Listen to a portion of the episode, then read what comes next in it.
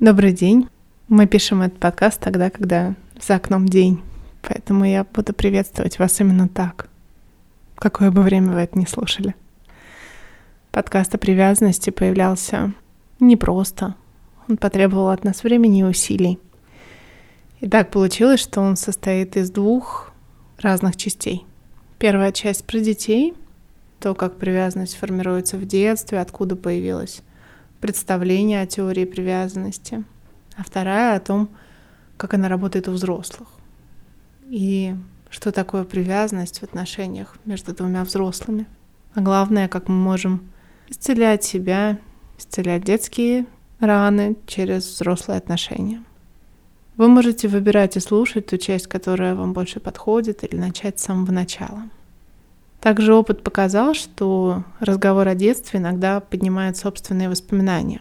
И для того, чтобы позаботиться о вас и о всех, кто слушает, мы записали короткую медитацию про сейф. Она позволит не только почувствовать и прожить какие-то фрагменты собственного опыта, но и бережно сложить их для того, чтобы они не вызывали дискомфорта в сегодняшнем дне. Мы выкладываем медитацию дополнительным файлом, и вы можете ее попробовать. Кроме того, мы добавляем статью информационную, где можно найти ссылки на литературу и побольше почитать о привязанности помимо этого подкаста. Мы будем рады вашим вопросам, комментариям и опыту. Обнимаю, Полина.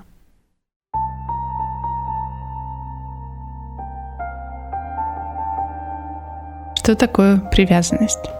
Привязанность — это эмоциональная связь, которая строится между ребенком и его родителями. Чаще всего она связана с самым близким человеком, и, как правило, это бывает мама, хотя ситуации складываются по-разному. Иногда на месте мамы может оказаться папа или бабушка с дедушкой или няня. Все зависит от обстоятельств.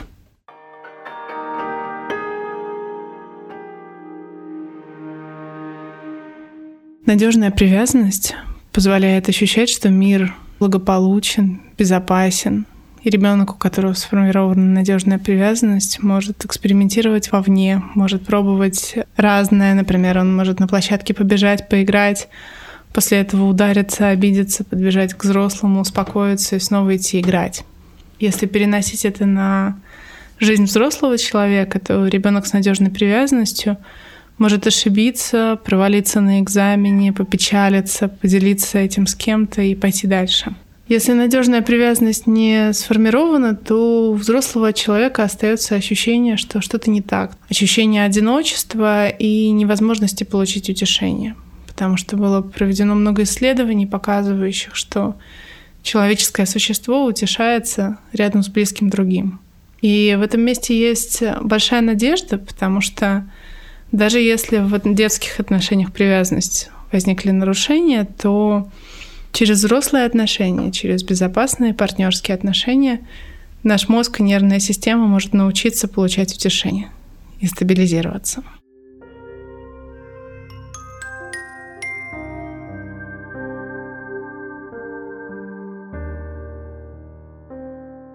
К пониманию важности эмоциональных отношений с ребенком и эмоциональных связей люди пришли далеко не сразу.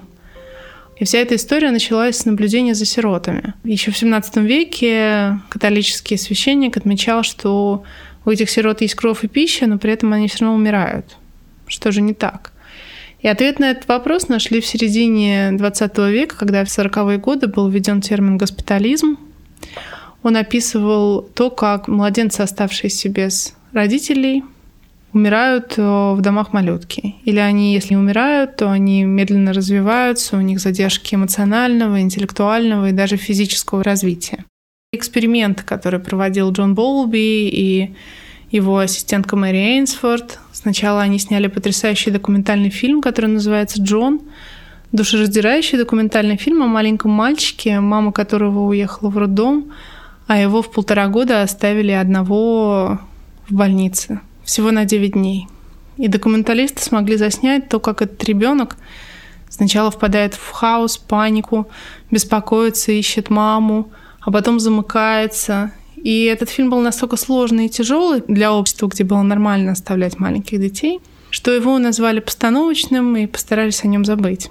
Тем не менее, Последующие эксперименты, эксперименты с животными и дальнейшее развитие событий показало, что это правда так, что маленькое существо ничего не забывает, а тот опыт покинутости и того, что я зову, а ко мне не приходит, остается с ним навсегда. Во многом благодаря экспериментам Джона Боулби и других э, исследователей наш мир стал гораздо более гуманным, и сейчас дети, которые лежат в больницах, могут быть вместе с родителями, а младенцев отдают матерям сразу, не пытаясь уложить их в стерильные обстановки.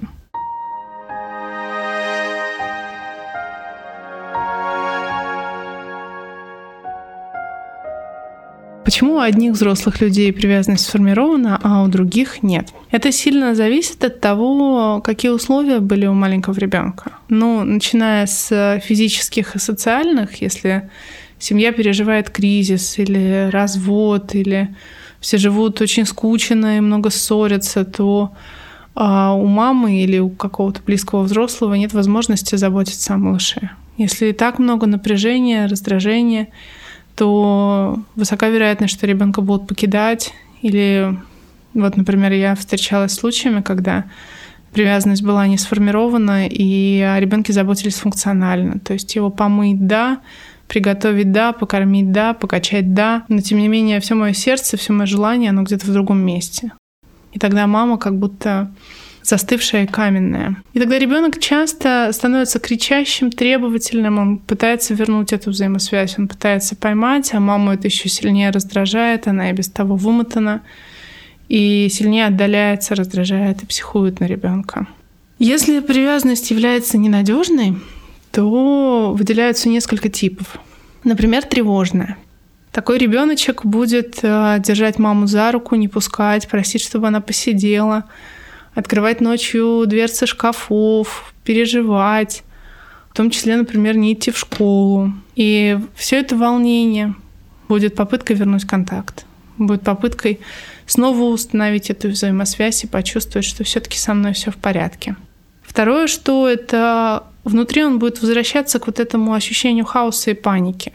Поэтому часто родители сбиваются, ведь как же так, что ж такое? Вроде ничего такого дома не происходит, у нас все нормально, а ребенок все равно тревожный.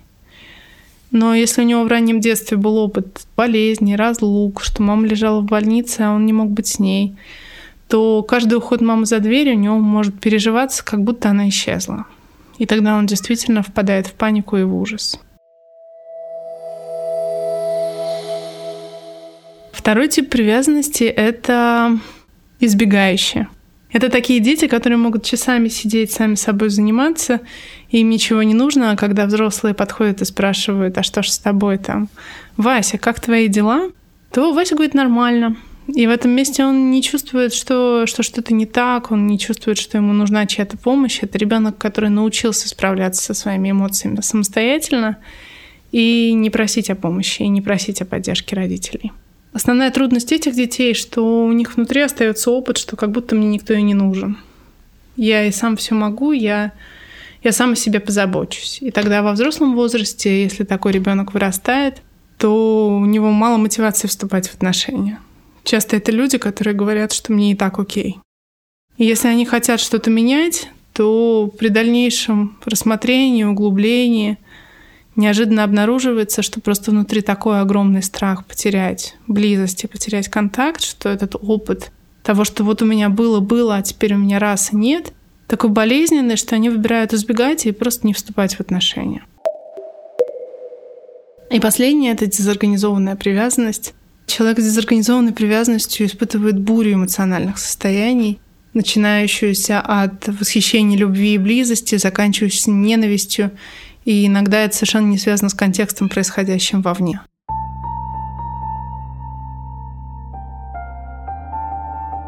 Мы поговорили о привязанности от детей и о влиянии травмы привязанности и вообще типа привязанности на детско-родительские отношения.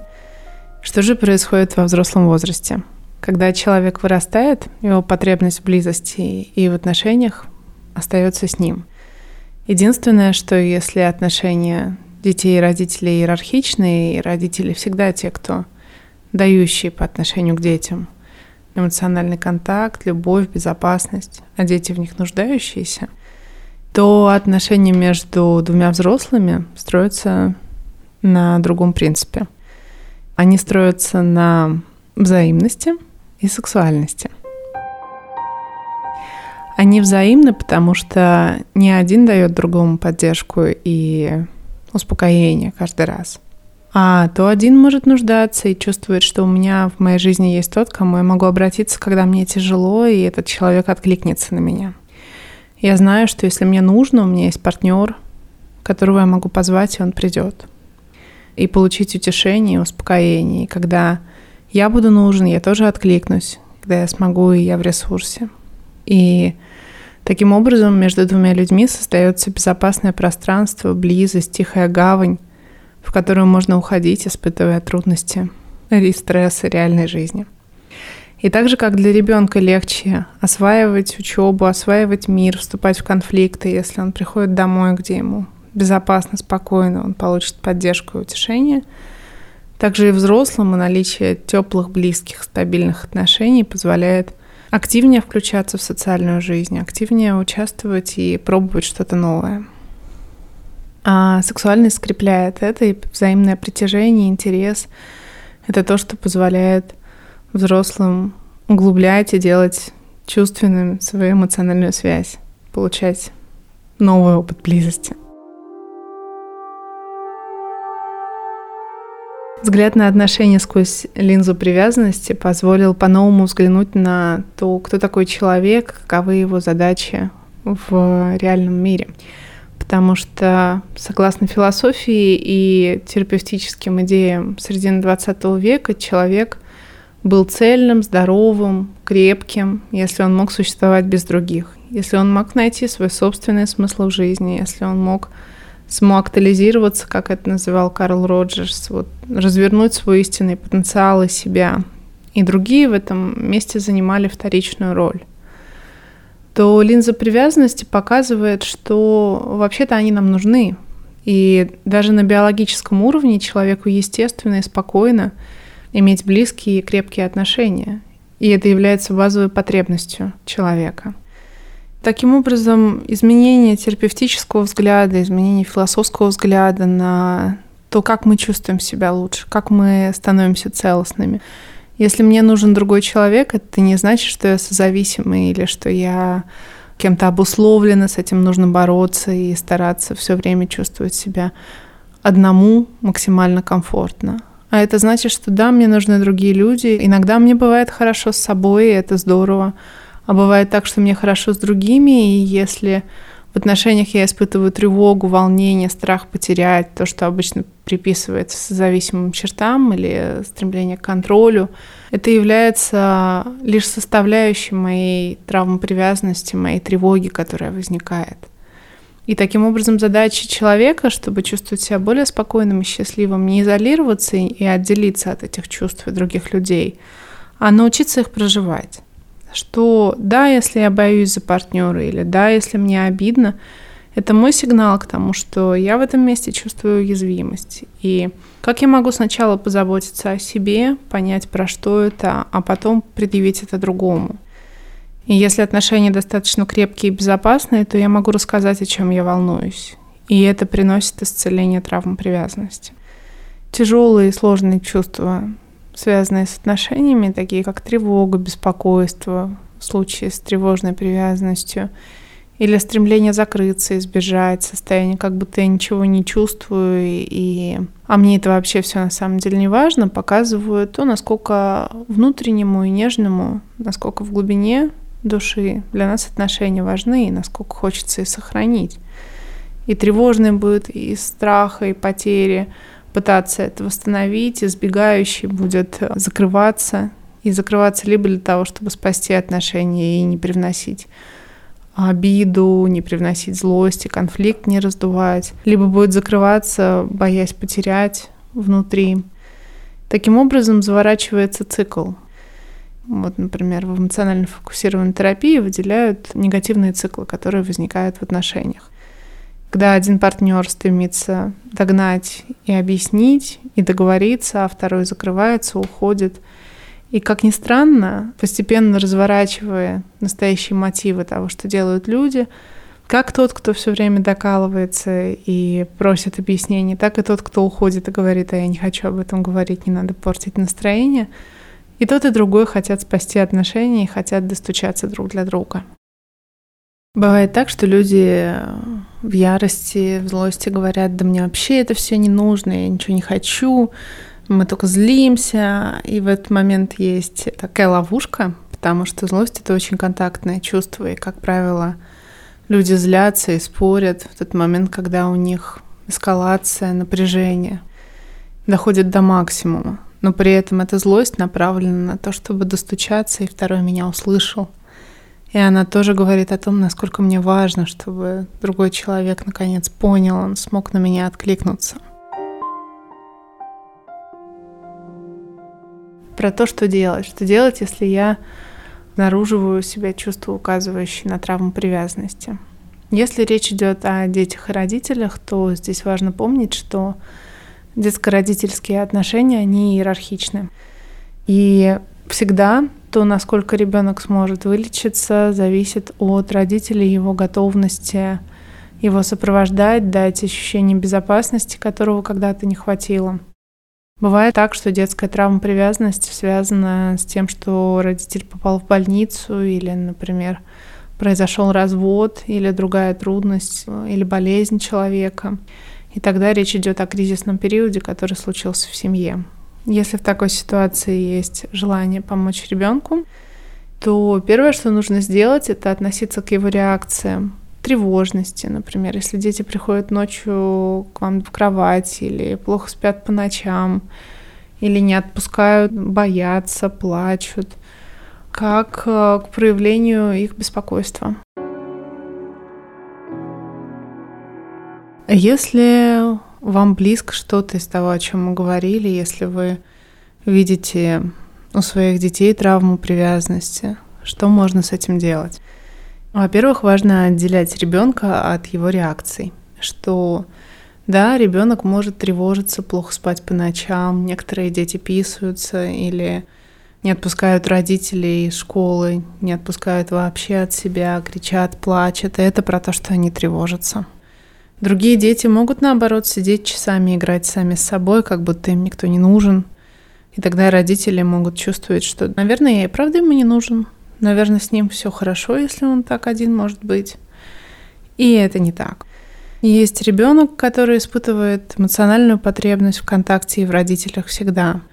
И есть его способы поведения, способы справляться со стрессом, сформированные в том самом раннем возрасте, до двух с половиной, трех лет. И для того, чтобы помочь ребенку, нужно понять, что нарушило ваш естественный контакт, что случилось. Возможно, маме нужно было выйти на работу, а может быть, слишком рано. А может быть, ребенок болел, или в этот момент произошел развод родителей, ругались, себя плохо чувствовали, и было не до ребенка. Как только вы поймете, в какой момент что нарушилось, важно дать ребенку чувство безопасности, и если он тревожится, сесть рядом с ним, его в этот момент можно покачать. И в тот момент, когда придет время, проговорить с ним. Ты знаешь, было такое трудное время, когда я не мог, не могла быть с тобой рядом.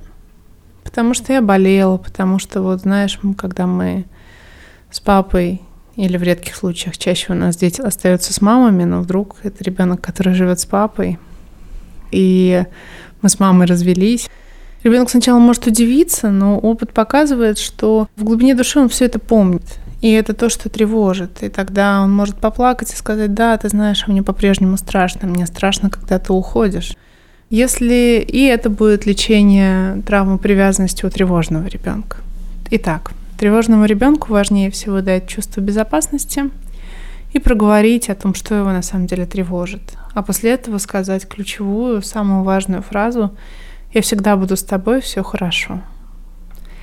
Если на взрослом философском уровне мы понимаем, что все мы смертны и всегда вообще говорить сложно и странно, то для ребенка, да, важно дать чувство этого успокоения. Важно сказать ему, что да, я буду. И даже если вдруг это когда-нибудь изменится, лучше он с этим потом исправится, чем он будет тревожиться всю оставшуюся жизнь. Второе, что гораздо труднее бывает э, с детьми, у которых избегающая привязанность, потому что они научились справляться без вас. И так просто они свой бастион не сдадут. Поэтому им нужно дать время, аккуратно приближаясь, может быть, сначала посидеть, поиграть. В этом месте важна повторяемость, и даже если вы раз в неделю 15 минут можете, должны появиться 15 стабильных минут, которые вы с ребенком проводите. Это может быть несколько укладываний в неделю или каждое, если вы можете. Но вы приходите, вы гладите, вы находитесь рядом, и это повторяется. Постепенно можно начать спрашивать, э, что с ним происходит, как его дела – и когда ребенок будет вам больше доверять, эта цепочка выстроится.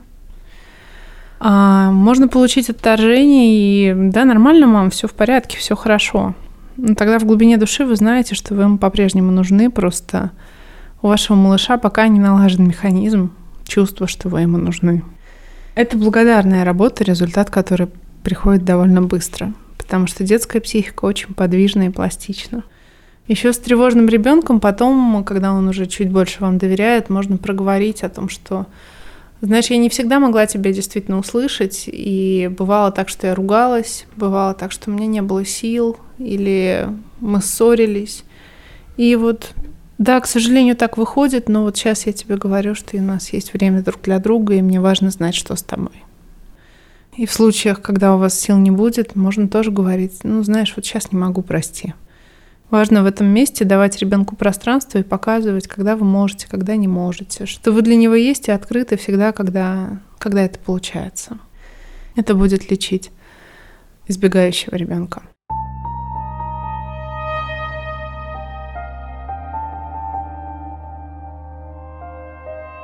Про взрослых. Если вы как взрослый понимаете, что страшно строить взаимоотношения или они не нужны, но при этом хочется что-то с этим изменить, обнаруживая у себя чувство тревоги или желания сбежать, относиться к ним как к чувствам. И дальше задавать себе вопрос, вот есть хороший инструмент, дневник чувств, какие ситуации эти чувства подняли, что с ними связано.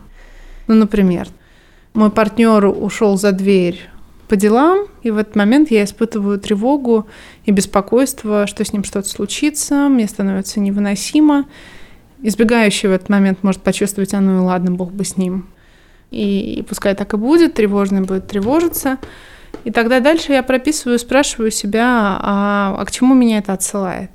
О чем я беспокоюсь в реальном мире? Все ли там в порядке? Что я могу об этом узнать? Или, может быть, я буду вспоминать какие-то детские ситуации, когда я сидела, ждала у окна, а близко у меня человека не было. И можно выписать это. Есть книги, которые об этом можно читать и узнавать больше. Вот список литературы мы приложим к описанию. Привязанность — это то, что вначале устанавливалось в диадных отношениях, поэтому хорошо, если вы можете обращаться за помощью. Терапия хороша тем, что с терапевтом возможно установить близкие диадные отношения. И то, что эти отношения регламентированы методом, в котором терапевт работает, этическим комитетом, если он есть, но даже если его нет, в любом методе заложены этические правила, на которых строятся отношения с клиентом. И финансовые компенсации гарантируют то, что терапевт может стать моделью вот этого идеального принимающего другого. И в хорошем варианте человек усваивает такое обращение с собой и дальше может учиться сам себя поддерживать и строить отношения с другими людьми по модели, которую он получил с терапевтом. Здесь важно сказать, что терапевт не может становиться другом человеку, он не может влезать в повседневную жизнь, и более того, терапия должна строиться на то, чтобы постепенно у человека появлялся поддерживающий круг и отношения привязанности вне кабинета. Иначе это может быть нездоровым и неправильным. Также есть 12-шаговые программы, которые тоже неплохо работают, помогают стабилизировать эти чувства. И они абсолютно бесплатные. Можно изучить это и выбрать тот вид помощи и поддержки, который вам нужен. Если удается сознанием удерживать и проживать эти чувства, то постепенно можно выстроить в реальном окружающем мире группу поддержки из друзей, которым можно звонить и обращаться в случае возникновения таких чувств до безопасных отношений с партнером, в которых можно это все проговаривать. Можно проговаривать, что я за тебя беспокоюсь тогда-то-то. И мне в этот момент важно, чтобы ты мне давал такой-то отклик. Если я слышу, что там с тобой все хорошо, я понимаю, что, что все нормально, что мне не о чем тревожиться. Постепенно в безопасных и спокойных отношениях травма привязанности может лечиться и заживать. Спасибо большое, что вы послушали этот подкаст. Он рождался медленно, сложно и в муках привязанности, потому что это одновременно и научные темы, и в то же время довольно личные, потому что я говорю о многом, что я проживала сама или проживали люди, с которыми я работаю. И если у вас возникают вопросы, мне очень важна и интересна обратная связь потому что пока этот проект строится на моих монологах и моих мыслях, а мне всегда легче говорить в диалоге с другими. Спасибо вам.